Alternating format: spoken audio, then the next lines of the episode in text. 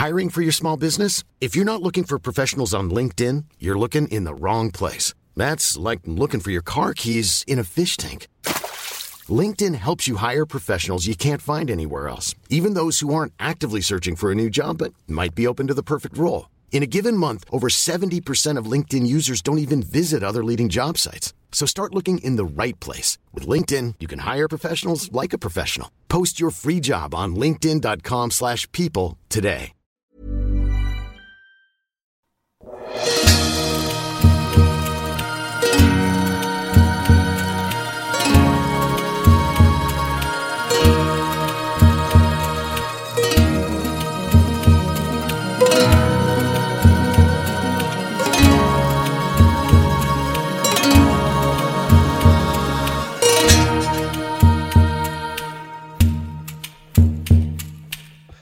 All right, my name is Cole Roberts, and this conversation is with New Zealand legend Cy Moore. Uh, it was intended to be about 30 minutes, but it's kind of tricky to talk to an interesting guy like Cy for only 30 minutes. I felt like you could just nudge him in a direction and kind of watch him or listen to him go, and you don't really want it to stop. So we ended up talking for about an hour. Uh, about a whole bunch of random stuff. And in the end, we did get to film photography. So if you hang in there, uh, the last bit, he kind of opens up on his thoughts there. We recorded it in March 2019. Uh, I was in Sweden. He was in New Zealand. Hope you enjoy the chat.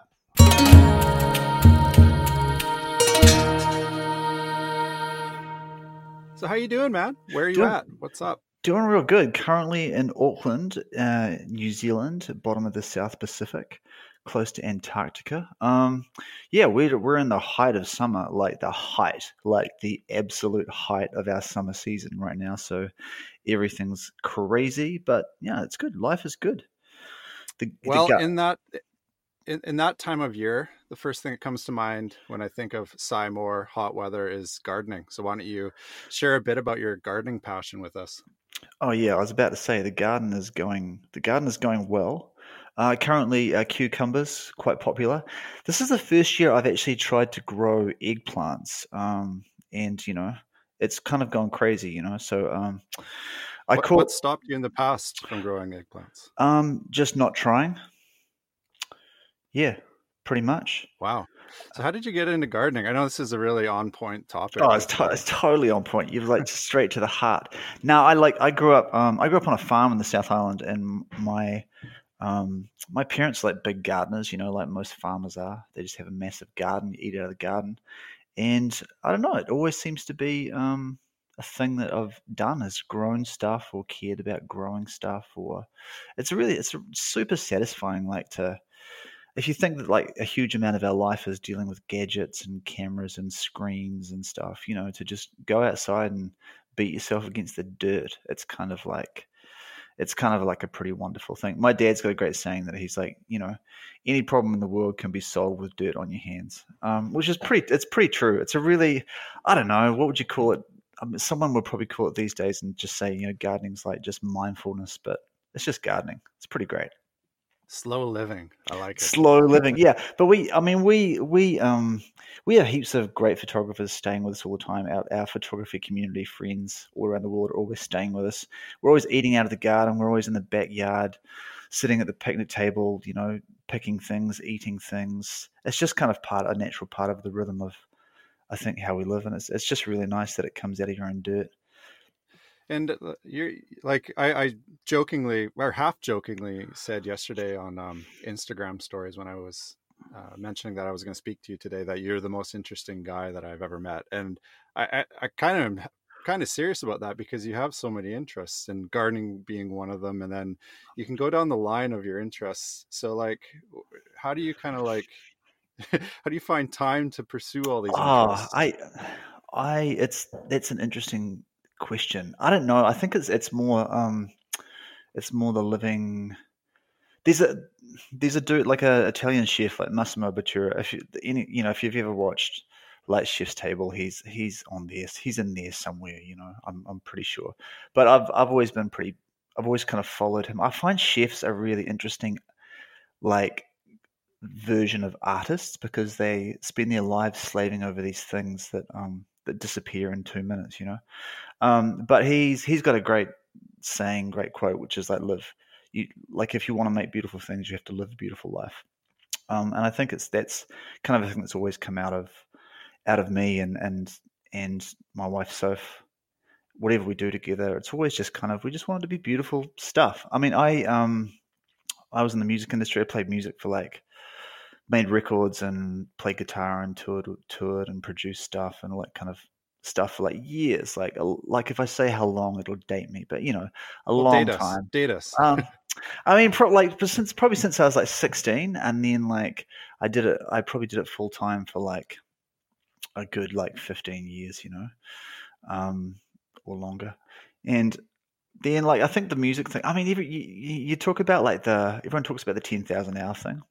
And I find it really interesting that people who are in our like image making craft, you find heaps of people who have come from another creative discipline, you know, and they've kind of crossed over and they've done their 10,000 hours in another discipline.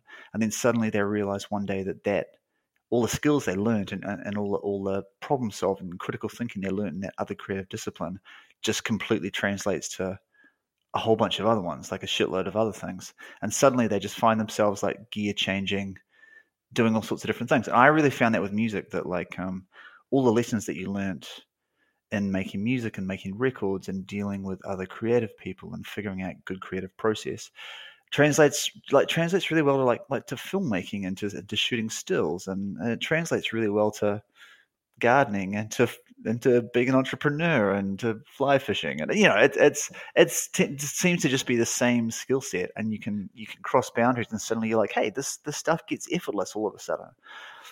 When uh when you started your musical journey when you were 16 or, or however old like you started as an individual and then i guess you morph into a band where you're amongst peers and somehow these you know talented individuals need to work together to create a song or an album or, or something like that. After you play in a band then you go back to working as an individual again um, as a photographer. So like i don't know what what did you kind of learn from working in a team that translated well to becoming a, a solo worker as an entrepreneur I don't know. It's, a good. I mean, it's a good thing. Like that's a good. I think a good idea that kind of divides the two things. But I, it's this. It's a similar process. Like I think one of the things you learn about working with a group of people to make something, and the, the like the first example that leaps to mind is actually is more like you know, I'm always thinking about cinematographers and how they work with this ridiculously enormous, talented team to produce this result. Um, I think the thing with with with working with a team is that you have to have a good process. Like you can't just be.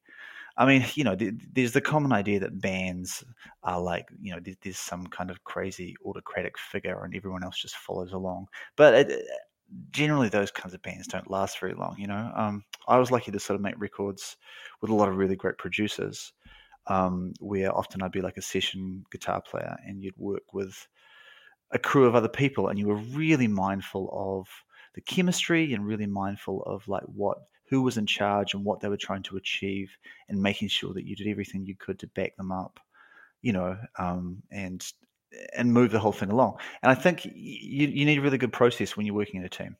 Um, and then suddenly if you're working on your own you bring that idea of process back to the game because the thing is that you're always working in a team. I mean, if you're shooting a bunch of, if you're shooting a bridal party somewhere, you're working in a team. If you're if you're shooting with a second shooter, or like I get to shoot with Soph, like my partner, we we shoot equally. You you're working in a team. Like if you're working alongside like a like a wedding planner or someone who's been a year working on on uh, you know their destination wedding and a ice cave in Greenland. You know, like you're working as part of a team, um, whether the team's visible or not. And I think all that gives you is just a sense that you need to communicate and a sense that you need to just have your head up and see what's going on um, and be responding well to it, not just you know head down doing your own thing, blind to the rest of the world. I think that's it's a it's a skill that kind of like translates to so many things of like, hey, I need to bring the room with me. I want to achieve this thing, and I need to bring the room with me. We uh we kind of skimmed over a bit of your personal life and you mentioned that your wife and things like that but we also skimmed over a lot of more of your professional background that you're doing right now. Um, why don't you kind of like share about what you do? Because you're more than just a photographer and, and an amazing musician. Yeah, well, I mean, to to to backtrack to Soph, like, um, you know, Soph and I, my wife and I met when I was in a band, and she, we, I just started shooting, um, because I was on tour all the time, you know, traveling to what seems like great places around the world. But when you're in a band, like, it, it, gets a bit boring. You know, you spend a lot of time just doing the traveling, and then you're kind of like locked backstage somewhere, or you might be in some fantastic city, but you don't really get to see it. Um, and so I just kind of started shooting to to stay sane um, you know, because you, you realize you have this wonderful access to this interesting world and you might as well start to document it. Soph had been working like in ad agencies and, you know, doing a lot of design stuff and going slightly insane as well. And she'd started to shoot to kind of keep herself alive. And, um, yeah, I was uh, playing at a festival and Soph was shooting some stuff backstage, some behind the scenes stuff. And you know, I was like, hey, it'd be great to see some of that stuff. You know, here's my number. um, well, kind of, but actually, actually, that's actually how it. That's yeah, that's smooth, actually how it went man, down. Smooth. Yeah, it was pretty. It was pretty. I remember that everyone was like waiting, waiting the tour bus to go to the airport, and I just said to the guys like, "Oh, I left something. Um, I left something in the green room. I gotta go call my grandma. I'll be right back." Yeah, yeah. I ran back. I ran back inside, like, like, um, with my name and my number written down on a little and, and an email written down on like a little bit of paper to try and find Soph somewhere, and then was just like, um, um, hey, uh, it'd be great to see some photos if you want to email them to me. Anyways, great things start in awkward ways. Um, but yeah, so we we basically we started as soon as we met, we kind of like started this romantic journey and this creative journey and this art journey together. So we kind of started shooting at the same time when we started our little thing called Bayly and Moore, which is like our our photo brand. Um, and we started you know when we started shooting we thought we wanted to shoot ad agency kind of stuff you know ads and that kind of content. And then when we started doing it we were like this is like lame. You've just got to do a shoot for like a massive pharmaceutical company to go what are we doing? This is not what we want to do. And we you know this is the classic story. We shot a friend's wedding and we were like this shit is great. Like you know people in love are incredible. We can just do whatever we want. No one's stopping us. Like what um, Do you actually and, believe that though? Like, eh, like, and I'm sorry to cut you off there because I, I feel like that is a cliche story, and I'm guilty of it myself. Jakob, my business partner, he's guilty of it, and and you can go down the line of people who who say a similar thing. They shot their friend's wedding, and it was just like fireworks from day one. But did, was that actually the case with you? Because I, I, I'm curious with you because you have an interesting background before you did that first wedding. So yeah, I, I mean, I, I think I think the key to understanding that for us is understanding the friends that we shot who are like just batshit crazy people who are like, you know, like it was literally like, what's even going on here? Is anyone in charge? Is anyone even running this wedding? Like, what the? And then just full of wonderful, wild people who are our friends. And it was just kind of this experience. It was like, is that real? Because before we shot that first wedding, I hadn't even been to many weddings. I didn't even know when someone said wedding. I was just like, I don't even know what to think a wedding is. And then we show up to some of their friends getting married who are tremendously disorganized but wonderfully colorful.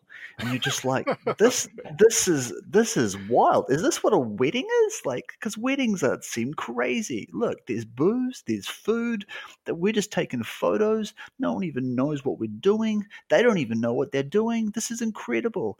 Um, obviously the reality of what weddings actually actually would kick in much later.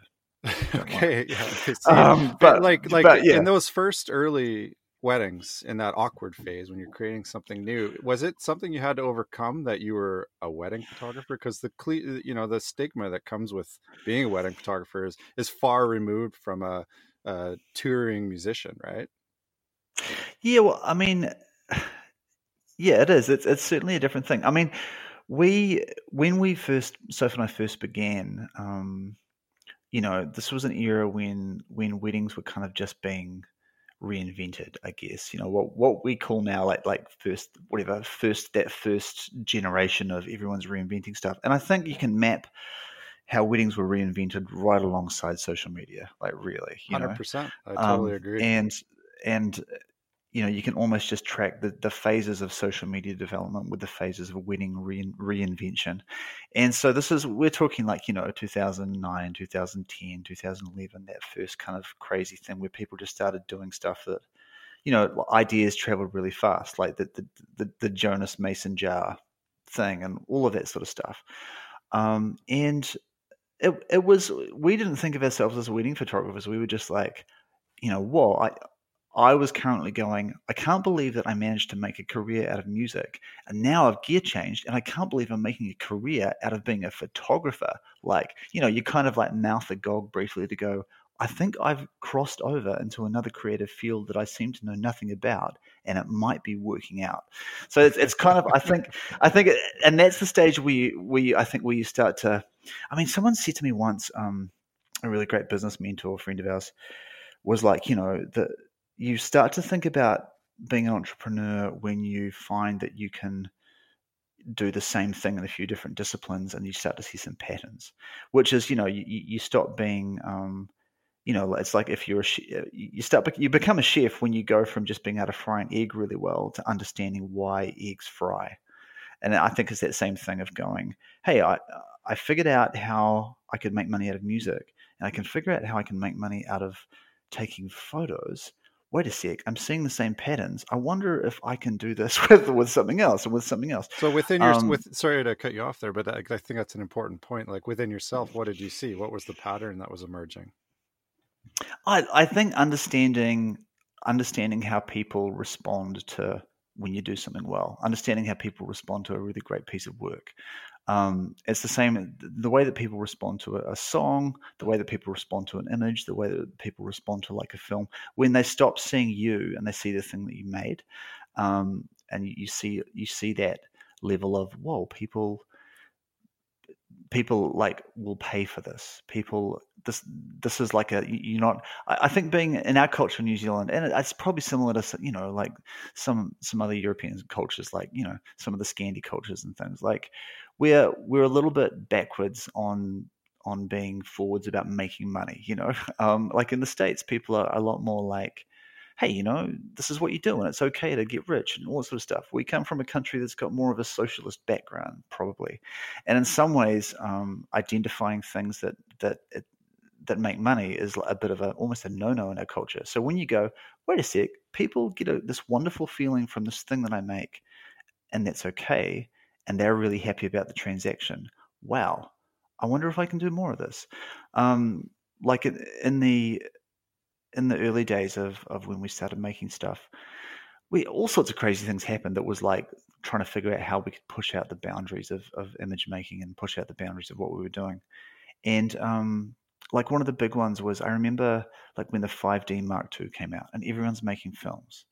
Um, and there's this huge gear change, you know, and we still had these. We just managed to save. I mean, I remember the days when we were, you know, when we would basically pay ten dollars to hire a tripod for the day, from a hire company and just be like, shit, can we afford to do that? You know, this this is the early days of doing this stuff where you're just like, how are we making any money? How are we surviving?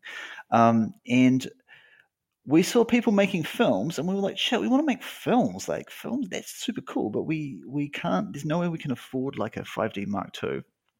Can't hire one. Um, maybe we'll just like make we'll just try making some like stop motion films because we can make those on our you know with our cameras and so we just started making some little things for ourselves, and um, then we made one like like at a wedding. You know, made a little five minute stop motion film kind of thing of a wedding. You know, by locking the camera off. Actually, most of the time, like I remember in the early days, we could only afford to hire one tripod, and so um, Soph and I would basically paper scissors rocked for who got the tripod and who just had to balance their camera like on a on a table to try and make scenes uh, to make a stop motion film of a wedding you know just crazy stuff and suddenly we made we made these stop motion films and um and it's such a stupid idea it's such a crazy stupid scheme to be hey let's make a live action stop motion film of a wedding day while we're trying to shoot stills as well uh, and try and get some kind of narrative together and animate a whole bunch of stuff when we don't even know what we're doing. And one of those got featured on like some big design blog like not a this is almost pre-wedding blog you know um, i think design sponge like in, in new york and it blew up and i remember watching our um, our vimeo channel um, on you know it was, might have been boxing day and the couple we'd made this first one for were like oh i think like i think the account's broken like it, it, just won't load. And I was watching the views going up, like by the in, in lots of a thousand, and being like, um, I don't know, is that good? What's going on? You know, it was kind of before people would even talk about the idea of going viral. Um, and then things just went crazy. We just got like all sorts of invites from all around the world for people to be like, "Hey, will you come and make one of these things for us in this place?" And our our biggest experience of the wide world of traveling photography before that was a friend of ours who had said once, "I got offered this job to go shoot a job in Europe, but I said no because it didn't seem very practical." And we'd been like, "Dude, you are crazy." Like we would have said yes straight away. But we're just two broke photographers. Um, so we were like, if we ever get an opportunity to do anything, we'll just say yes and we'll figure it out afterwards, which has honestly been our philosophy ever since. Um, but yeah, people would just be like, hey, can you come and make this thing for us in Cyprus or come and make this thing for us somewhere in, you know, in Rhode Island or come and make this. And we'd be like, yeah, sure. How hard can it be? Yeah, we'll come. We'll just figure it out. Who knows what? And so that just kind of started everything that we're doing now. Man, that's that was a long, rambling story of how Soph and I met and now find ourselves 10 years down the line with Bayly and Moore.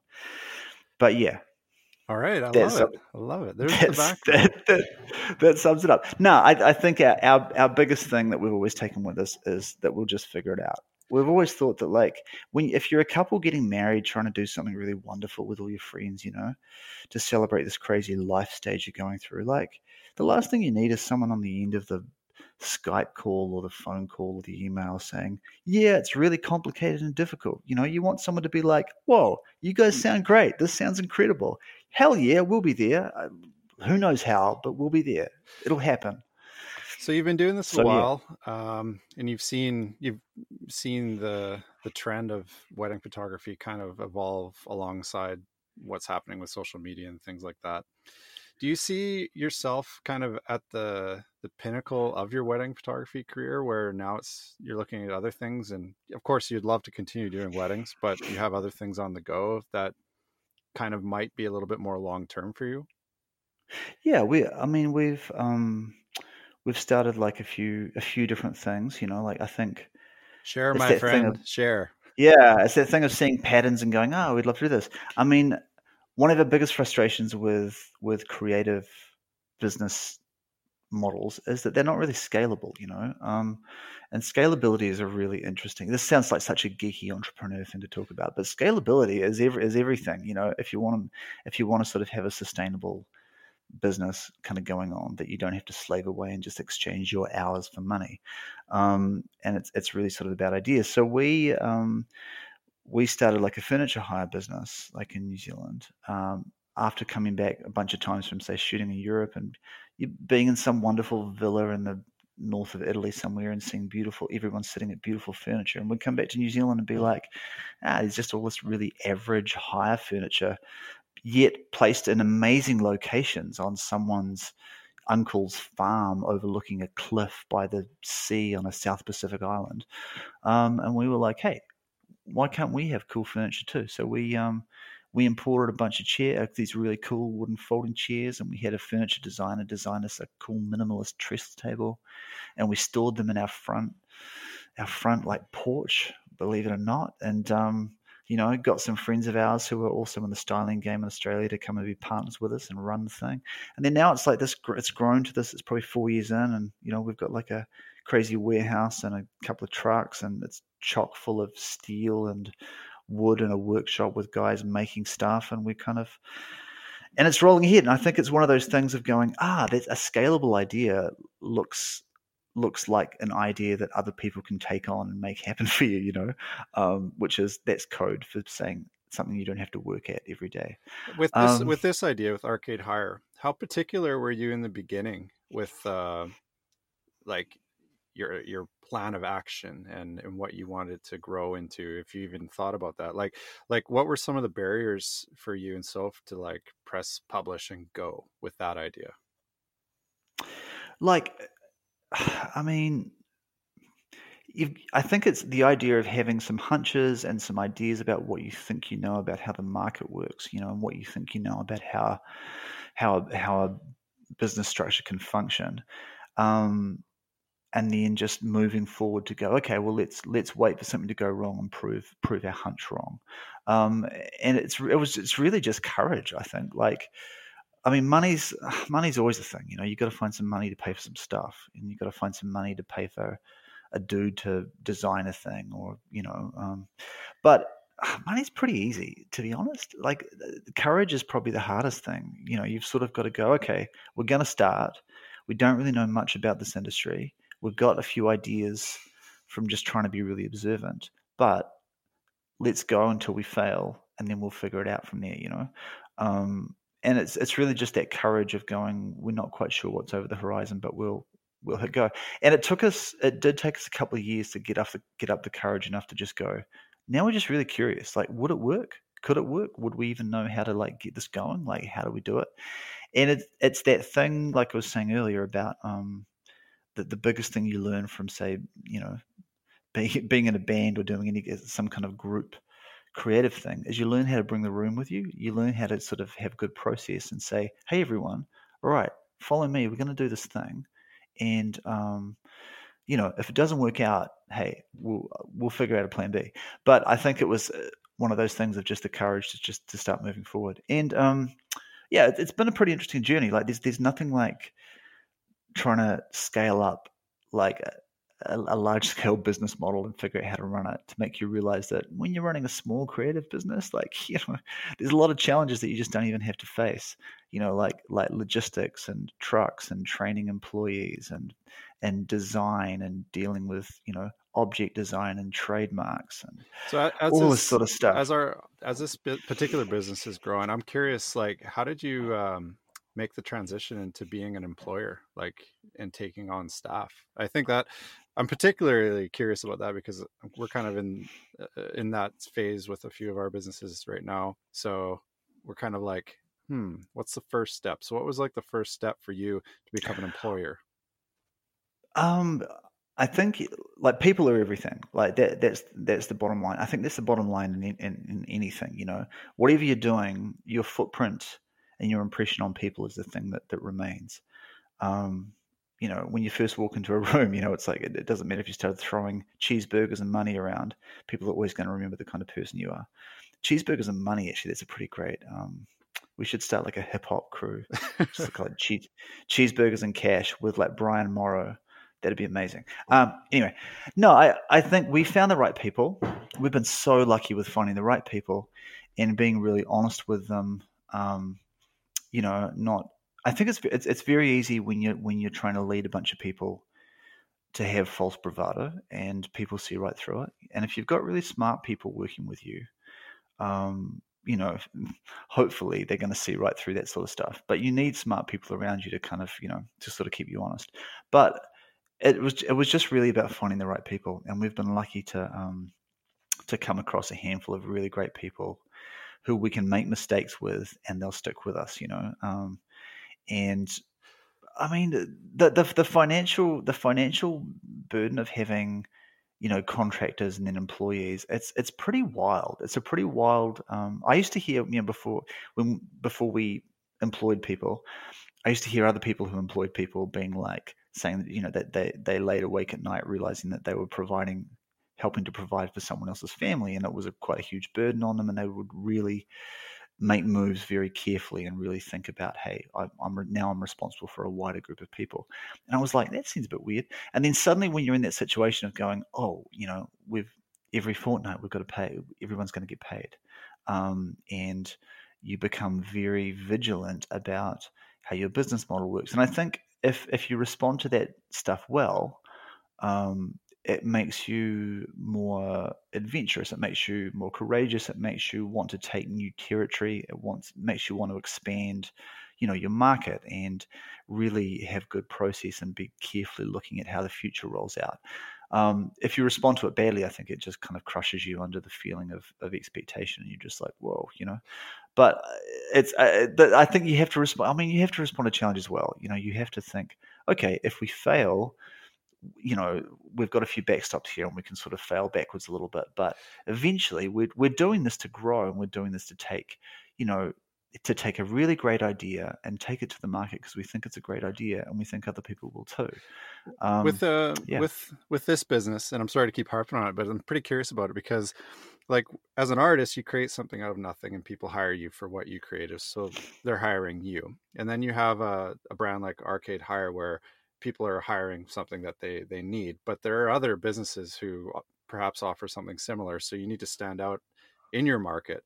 And when I think about you over the years that I've kind of followed you, I feel like like content creation is something that kind of makes you irk a little bit. I think you made a Facebook post about it once, where if you hear content, again, oh, yeah. you're gonna like freak Just out. The word content. So, so I want to like tie that into Arcade Hire. In the beginning, you you need to do something to get noticed. Maybe you need to create content, or or or, or how did you go about getting that business noticed? If something deep inside of you is kind of like, ah, fuck content.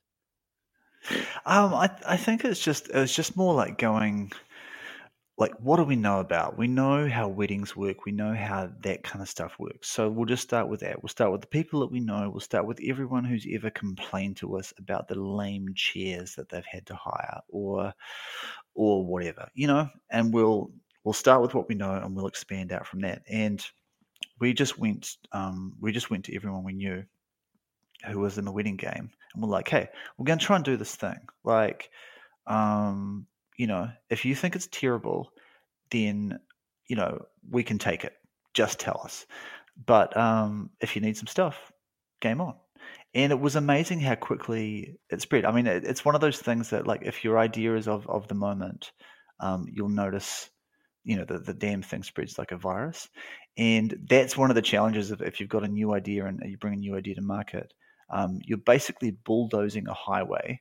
You know, you're driving the bulldozer, but anybody who comes behind you can just drive the highway you've just made. You know, they go, "Whoa, there's a great idea," and that person, that's how you execute it, and that's how you've done it. And they've they've taught the market how to how to love it. They've taught the market what they need. They've, so you, you you know like we we um, we were sort of first to market with a, with you know the boutique sort of furniture idea in our in our market, um, but basically, a whole bunch of people came up behind us pretty fast. But you know, there's nothing like having your tail taste, ch- ch- your tail chased. Did I say tail taste? I did. there's nothing like having your having your tail chased. I've got. I'm drinking prosecco here at like ten thirty yeah, at night in New Zealand. Living the dream. Guys, come on. yeah, um, yeah. There's nothing like having people coming up behind you, chasing your tail to make you go, okay, we've we better figure our shit out and and figure out how we understand the stuff. You, I mean, there's so many there's so many things about competition too that you know I, I think like like creative people don't respond to competition very well. That is one thing I've always learned. Like they get defensive. They start like if someone they start talking about somehow owning an idea or someone steals an idea. I mean, the bottom line is, if someone shows up doing the thing that you do and doing it better than you, that's just that that should just be a wake up call that you need to sort your shit out and do something new and do it better. Not be like, hey, I need to defend my patch. You know, how are you doing that same thing? What the hell? You stole my idea. You know, who's got time to pour energy into that kind of defensive response when you could just be basically making your idea better?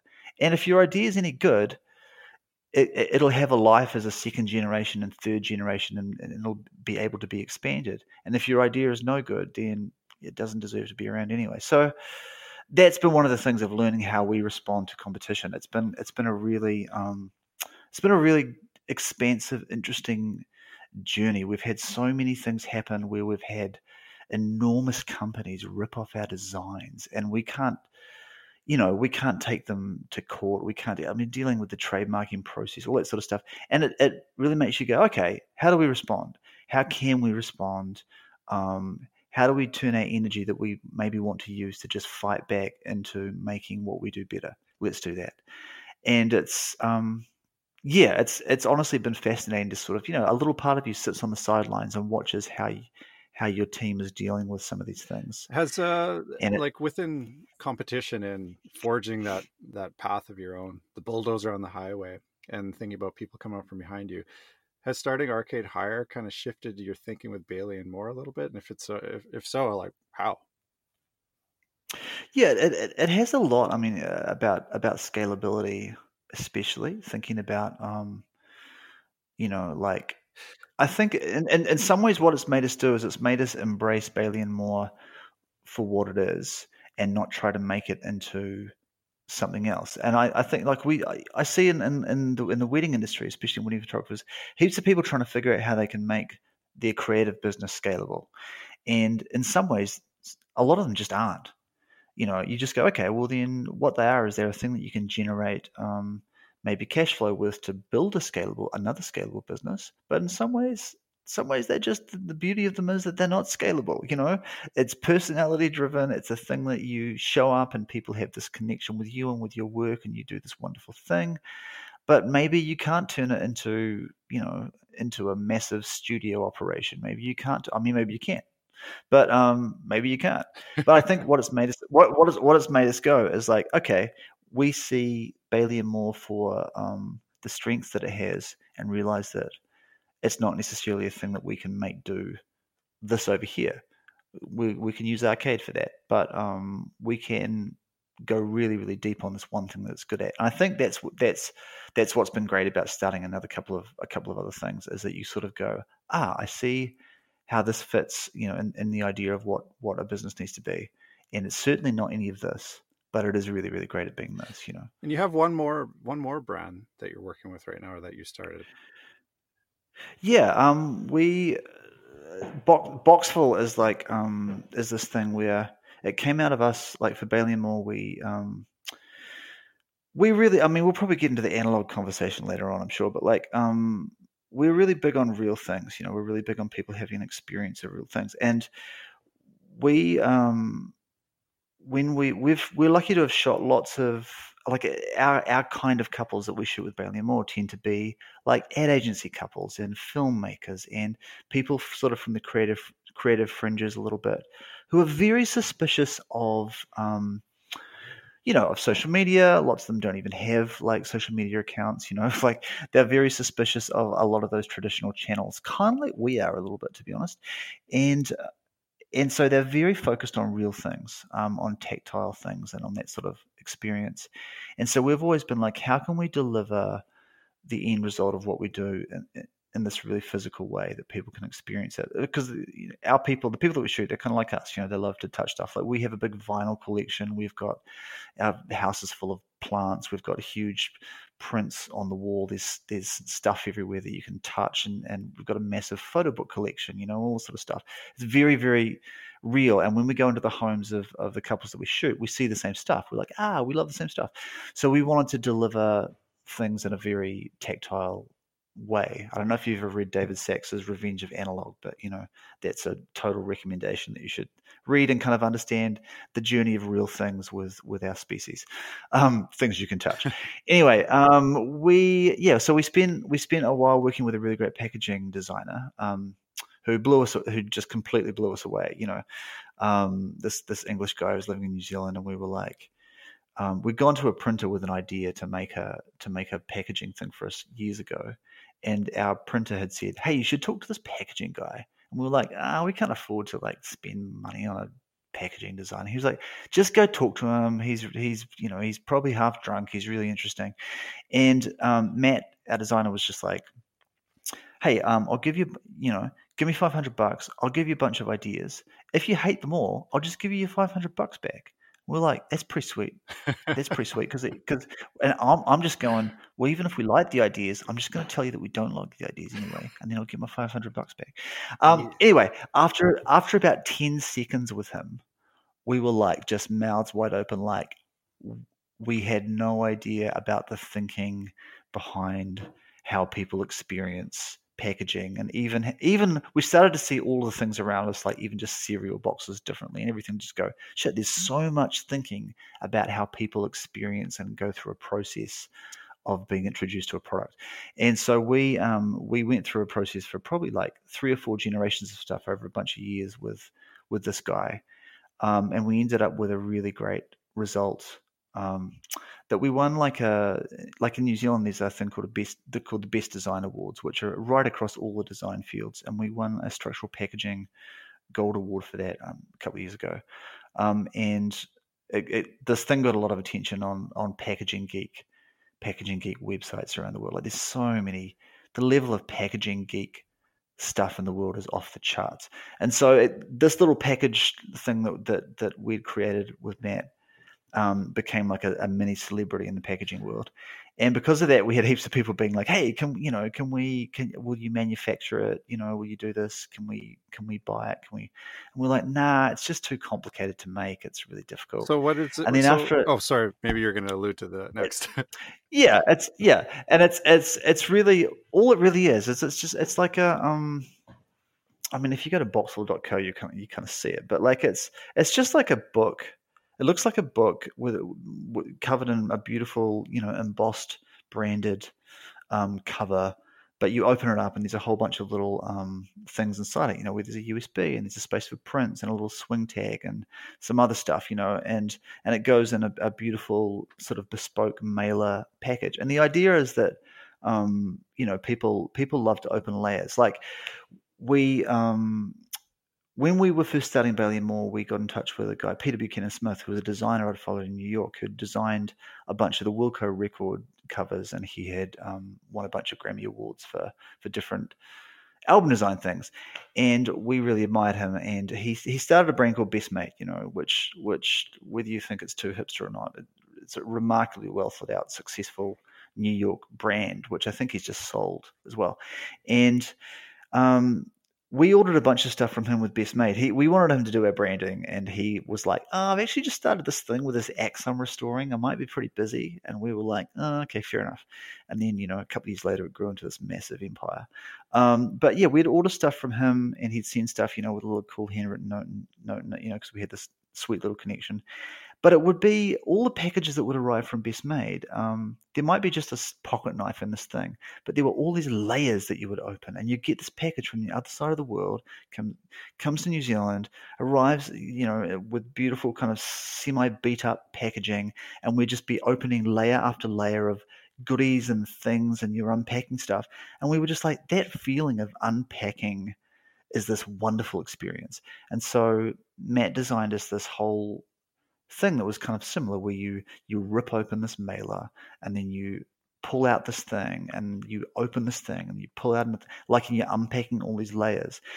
And to us it was a thing that should evoke the feeling of when you'd um, you know you've had this mountaintop crazy experience like of a wedding day um, and it's been wild and then you're getting the final delivery of all of the stuff um, prints and and and the files and a little booklet and all sorts of bits and pieces and a handwritten note and and a little postcard thing to put on your fridge with a cool little saying on it and all this kind of beautiful stuff.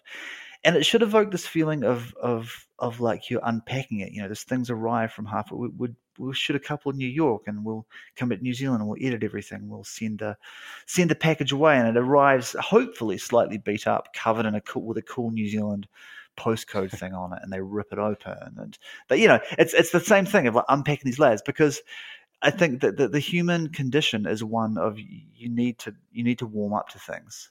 Um, you can't just get you know it, that that's that's storytelling right there. So, you know, warming you up to an idea. So with this, I'm sure Emma in Helsinki or or whoever uh, is listening to this and is like, oh, I want them to do my packaging. Is this a scalable business? Emma, Emma, Emma in Helsinki. Is it Hi Emma? I don't know. Helsinki. There's lots um, of Emmas up here. Yeah. Is, it, is that is that that's a big Finnish Finnish name? Um, yeah, it, it is a scale. I think it is a scalable business. I think that's an interesting journey because we're we're we're kind of fresh to it of trying to figure out how you can because we really believe in that um, in that product from seeing people experience it. We're just like shit. This is really great, and so we've we've made we've manufactured it for probably maybe 20, 20 or 30 different photographers. And we've probably got about that many in the line, you know, in, in the works as, at the moment going on.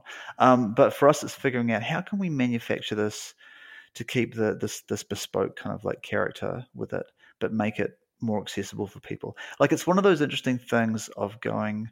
I remember our packaging designer saying, "Oh, you're going to let other people have it, but don't you guys want it exclusively?" And we're like, "Well, yes, but also uh, on the on the same front, like if you're a couple like at a wedding, like you don't have an experience of another wedding photographer. You only have an experience of the one of the person who shot your wedding.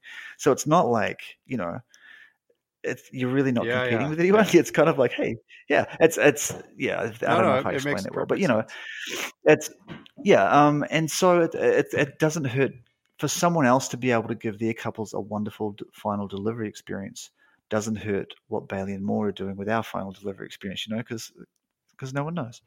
Um, no, so we, we yeah we're, we're currently just trying to figure out all sorts of interesting things about how to how to manufacture that really well. Learning things like you know if if you want to sort of hot thermoform uh, some beautiful paper into a shape that the minimum order is 2.2 million. So things like that, you know, welcome, welcome to my world. So, um, but we'll we'll we'll figure we'll figure it out, and I think I think we've you know um, bit by bit we're learning how we can bring that to market. And I think our motivation with that is not just having a scalable business, but it, it's one of those things of going, shit, this is really great when people experience this idea of delivery, and it goes it flies in the face of like we've had so many people say to us, yeah, but you know these days you just give people an online gallery. We're like, yeah, everyone else does. Like this is this is about fan building. This is about like you know we we're we're pretty passionate about the idea of um, Ah, listen, let me tell you something. Like a turning point for us with Bayly and Moore was um, I'm just going to spill all the secrets. We um, we we were like we made these great booklets like early in the game.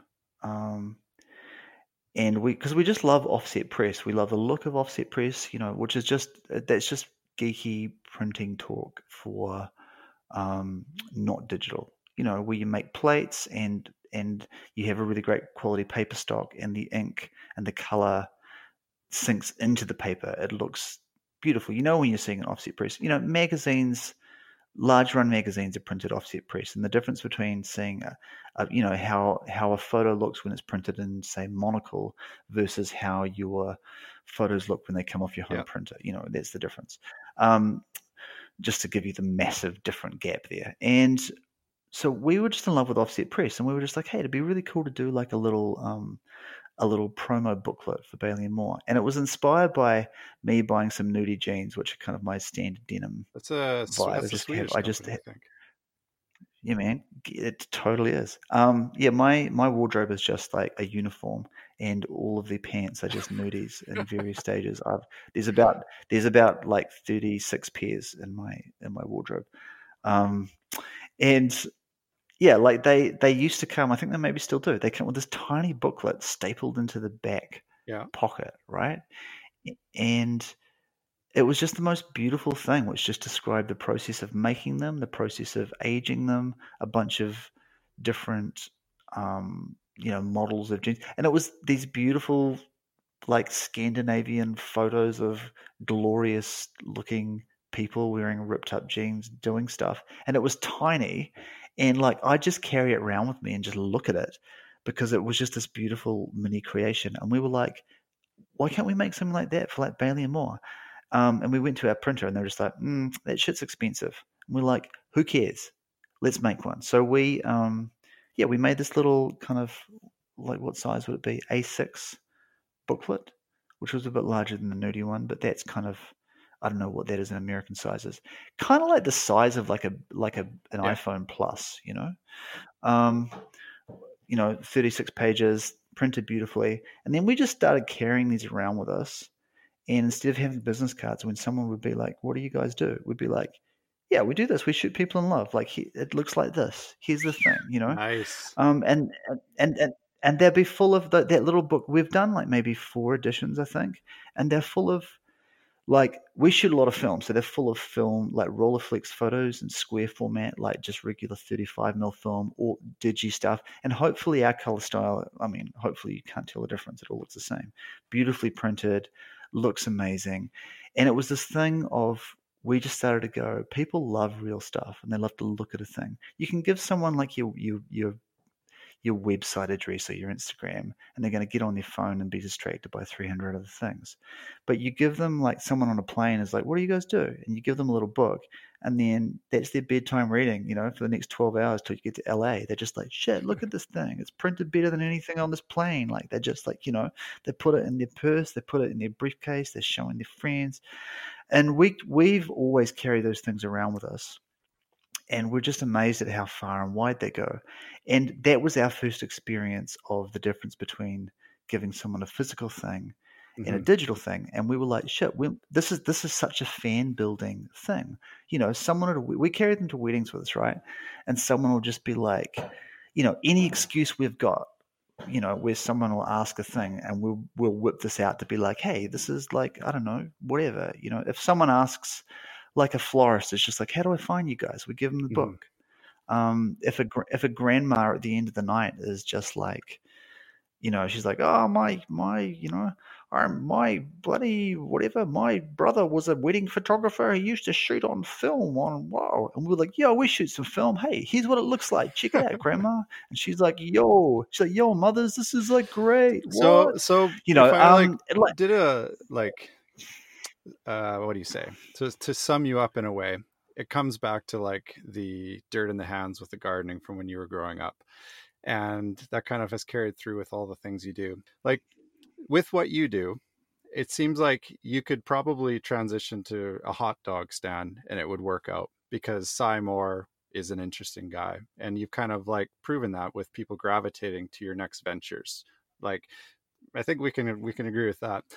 So what I'm selfishly curious about is like, do you see yourself getting into something totally different like politics? Because like Oh, a lot, man. I like I think about that. I think about that all the time. Like this is this is such a crazy thing.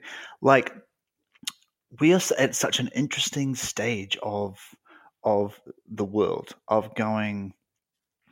Um, I'm. I mean, I'm always thinking like like this is an interesting time to be alive because I think there's a few generations now going. Wait a sec. Everything that that came before us, it doesn't really appear to be working out. You know, it's not working. Like the the the era that we inherited from sort of post World War II from the baby boomers, which is like, you know, the way economics work and the way ecology works and the way society works and, you know, the free market and all these other things, we're sort of going, wait a sec, this doesn't really seem to be working out that well, you know.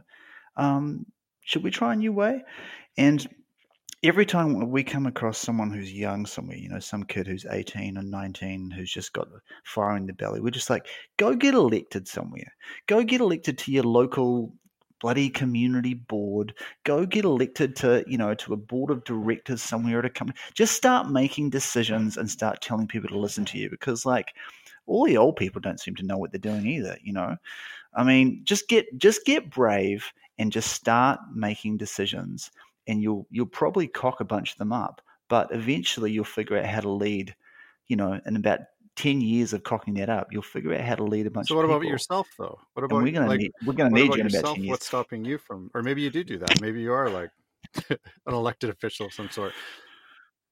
Yeah, no, I'm not. I'm not. I'm not an elected official. No, it's. I. I think it's. It's an interesting. I. I find that challenging to sort of go. Hey, you know what? What skill set? Um, apart from critical thinking, have I learned from everything that we've done?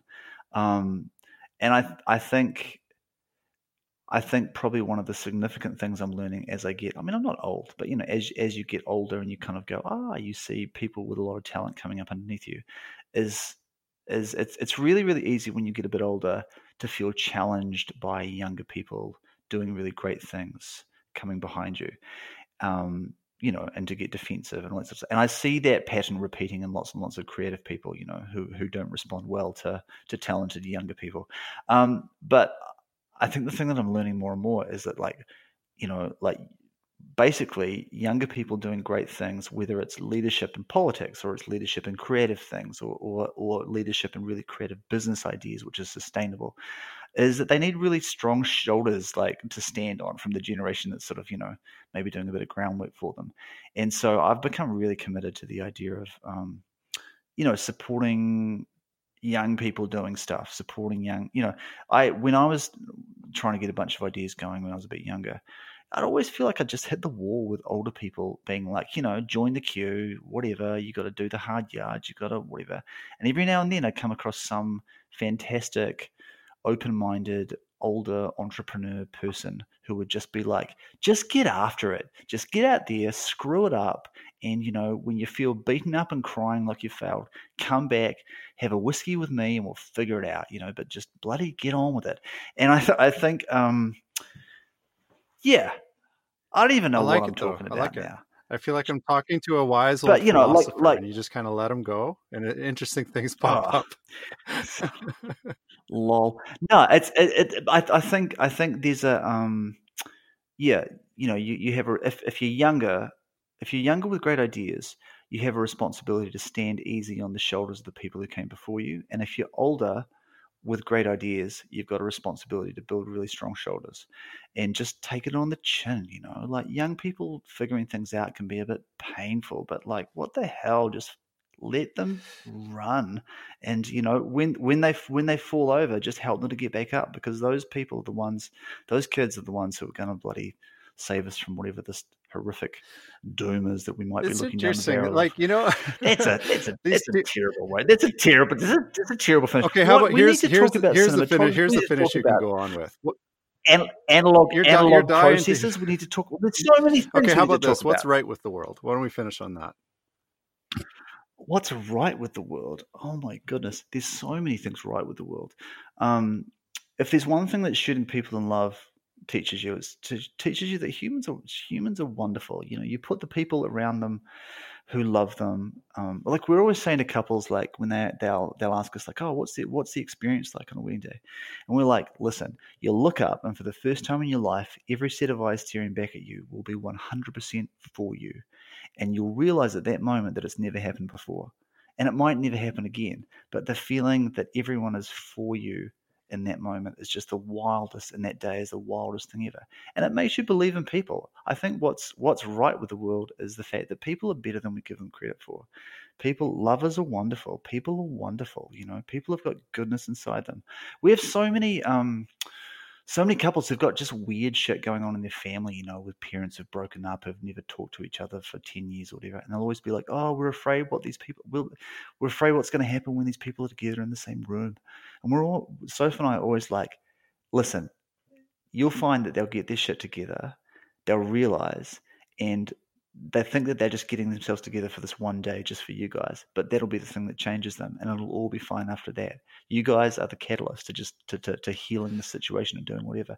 The capacity the capacity for human beings to just forgive and love and be wonderful is is so immense and i think we're lucky that we get to see it you know once or twice a week all all year long um that I, yeah, I feel like we should just have a column in the Guardian to just write about this stuff the I can't I can't believe I just brought up the Guardian. Sounds like it's you're so, the one to, that needs to do it.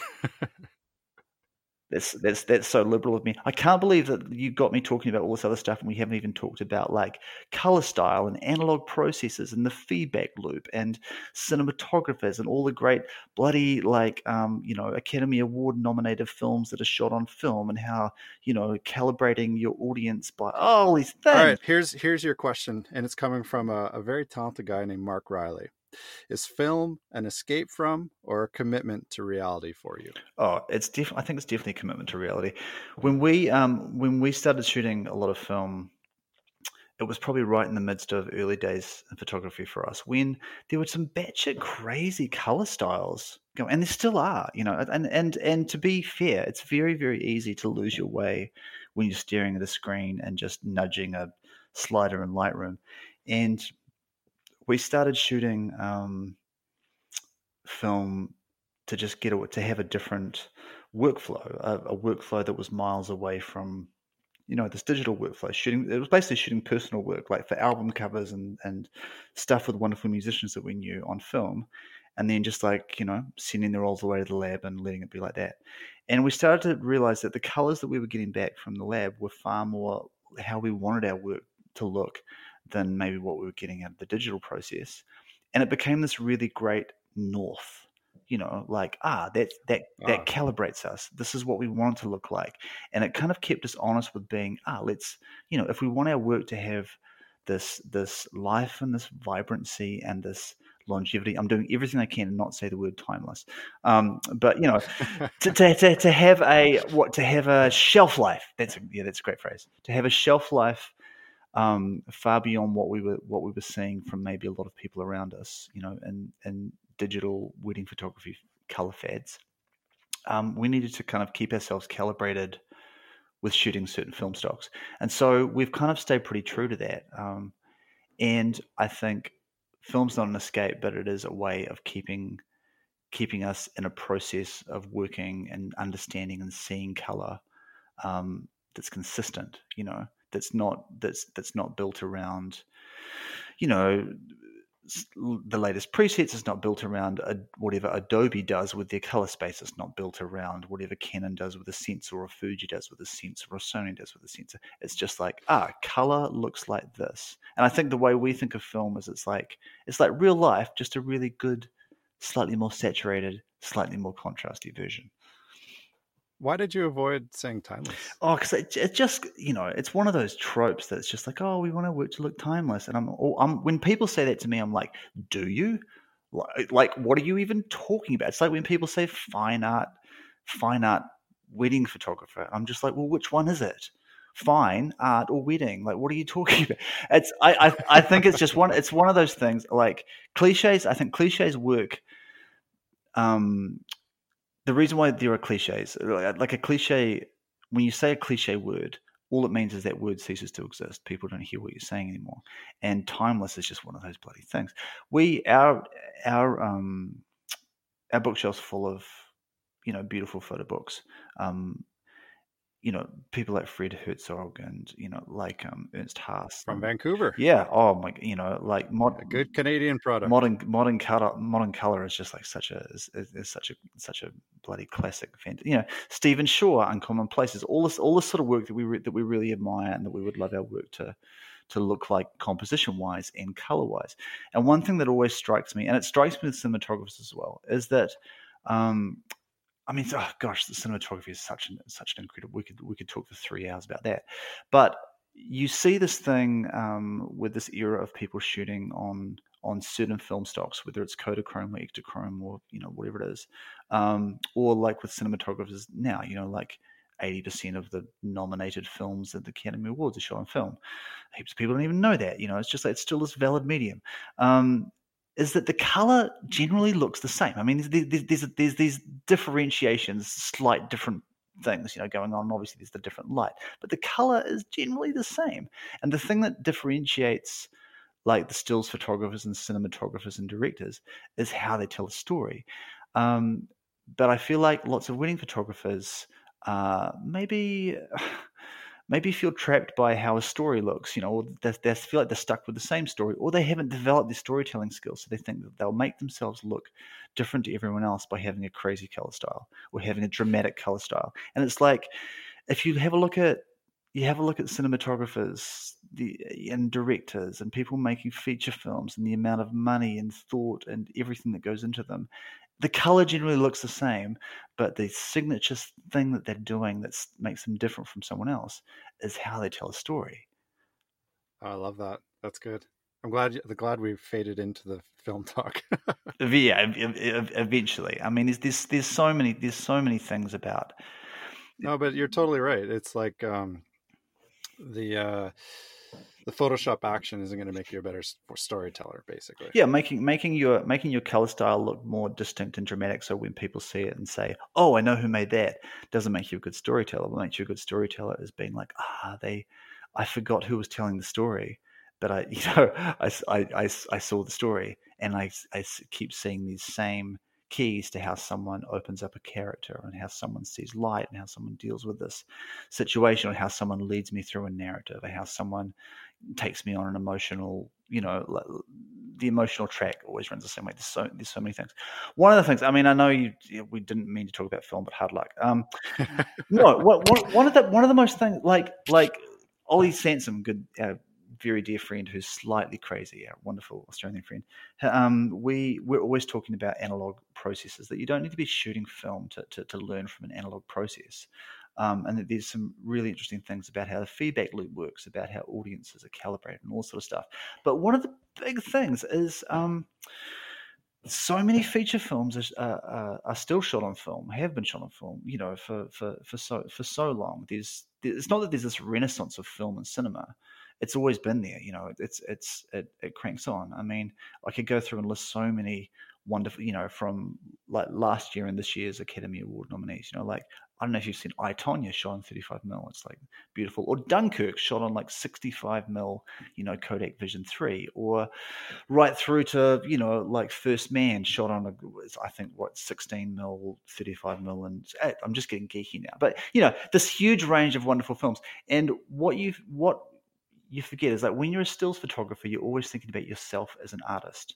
Um, but but cinematographers and directors are often thinking about how their audience is calibrated, and it's really worthwhile thinking that like if we're making if we're shooting stuff and making stuff, whether we're doing wedding storytelling um, for an audience of regular people who go to the movies. Um, they're calibrated by the films that they see. They're calibrated by these mass market films, by the color in them and the storytelling in them.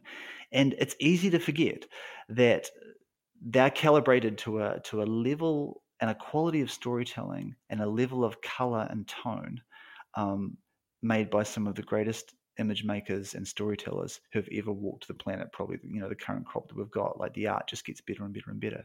And it's easy to think of of blockbuster movies as being, you know, of kind of as an artist, you go, ugh, whatever. It's like you're kidding me. Have you? When's the last time you saw Roger Deakins work? You know, when's the last time you? You know, um, th- this is incredibly beautiful stuff, and it's mass market stuff. And the audience that we are telling stories to and for, um, not just with their storytelling style, but with their color and our tone, um, are calibrated to have very, very high expectations. You know, um, they're calibrated. So how do you so how do you meet those expectations? Well, Just through better stories. Yeah, no, I, I I think it's I think it's worth I think it's worth looking at at how people who are telling those stories do the storytelling. And this is back to the color the color style thing. This is back to tone and color and and, and the idea of where is your north from and how are you making sure that the work that you're making now will match the work that you're making in three years and five years and ten years and will match the work that you made five years ago. And it, it comes back to that thing of being the obsession with having crazy whack job color styles uh, versus a, a, a, disciplined storytelling process, but the color style stays the same. Um, I don't even know if we're making sense anymore. What it was even I had too much prosecco. Um, yeah, no, I, I, I, think I think it's it's a it's a really amazing thing to, to think that um, you know as artists we think about ourselves a lot. You know, it gets a bit narcissistic about I want to make this thing and I want people to respond to it in this way, and i am making this thing. Um, but but people in people in the film game often think about what the audience sees and what's the easiest way for them to experience an emotion, easiest way for them to walk through a story. And it's easy to forget that that our audience is calibrated by really, really great, really, really great art. Someone, um, I heard someone compare it to um, the idea of if you think about the Belle Epoque, like in, in Paris and that, that certain era in the twenties and you know, well, post post World War One, and some dude can some just bum off the street you know with with very little education and no money can walk into a into a gallery and can see this crazy vibrant current work by you know by picasso and be calibrated by it to go ah this is what the world should look like you know it looks like cubism or it looks like yeah. Um and it's, it's easy to forget that the, the people who see our stuff are they're a lot smarter than we give them credit for you know. They understand how color and tone work and they understand good storytelling innately, even if they don't realize that they know it because they've been exposed to, you know, to, to Spielberg. They've been exposed like yeah. th- these. These are some pretty remarkable storytellers, and the standard, the expectation is very high. Um, all of this to say, think carefully. You know, think think think strongly about what you're doing and do it very deliberately and very very well. Don't be fetish. Don't just slavishly follow things. Like um, oh, it's preaching. You're preaching. Yeah, but you know, it's it's it's it's it's this. Gosh, like so, so, Soph and I and, and the crew that we've got here in New Zealand, we're all pretty devoted to to to, to watching films, to seeing films, and you know things over and over. I mean, to the point where like um, like I wanted I wanted to scan a bunch of a bunch of Roger Deakins films and I, I bought a 35 mil print of No Country for Old Men and started running it through the scanner and just being like, whoa, look at this shit. This is stuff's incredible. Oh, really? Um, yeah, you know, and it, and it, it just makes you reconsider the art of the art of filmmaking and then and then the audience who's who have seen these films and then suddenly going, shit, these are the same people that I'm making stuff for. I better up my game, you know. Um, yeah, I don't even know how. How Look, Simon, we got this thirty-minute chat has turned a, into a longer one, and I'm thankful for it.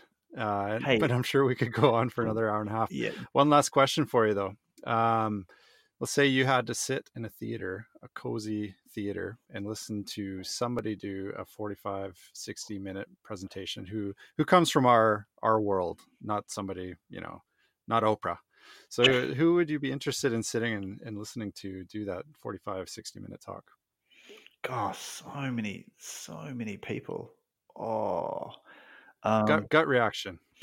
Listen, we like like I heard um, Aaron Huey, Nat Geo photographer, speak like a few years ago. Blew just completely, completely blew me away.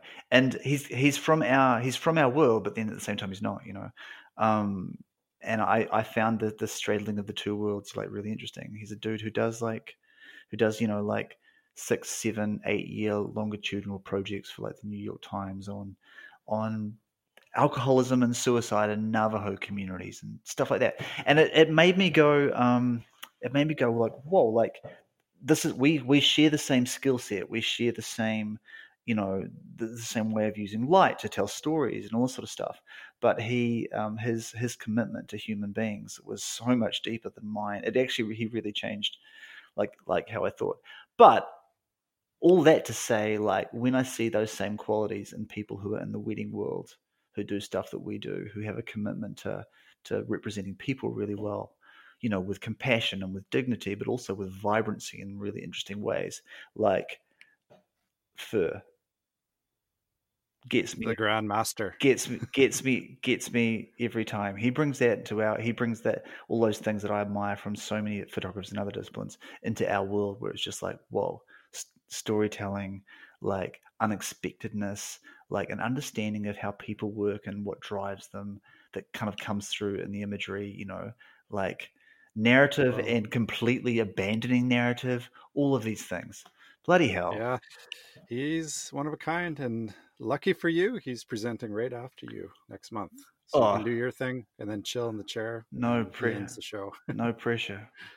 Look, man, let's cut it off. Otherwise, right. I swear I could keep talking to you. And next month, I can't wait to see you, and uh, we can we, talk in the flesh. We shall drink, my friend, and we shall yeah, we shall we shall talk cheers and film. Yeah, and just like be all fancy down in uh, south of France. I can't wait. all right, cool, man. Thank you for this. Travel safe. We'll, t- we'll talk to you soon.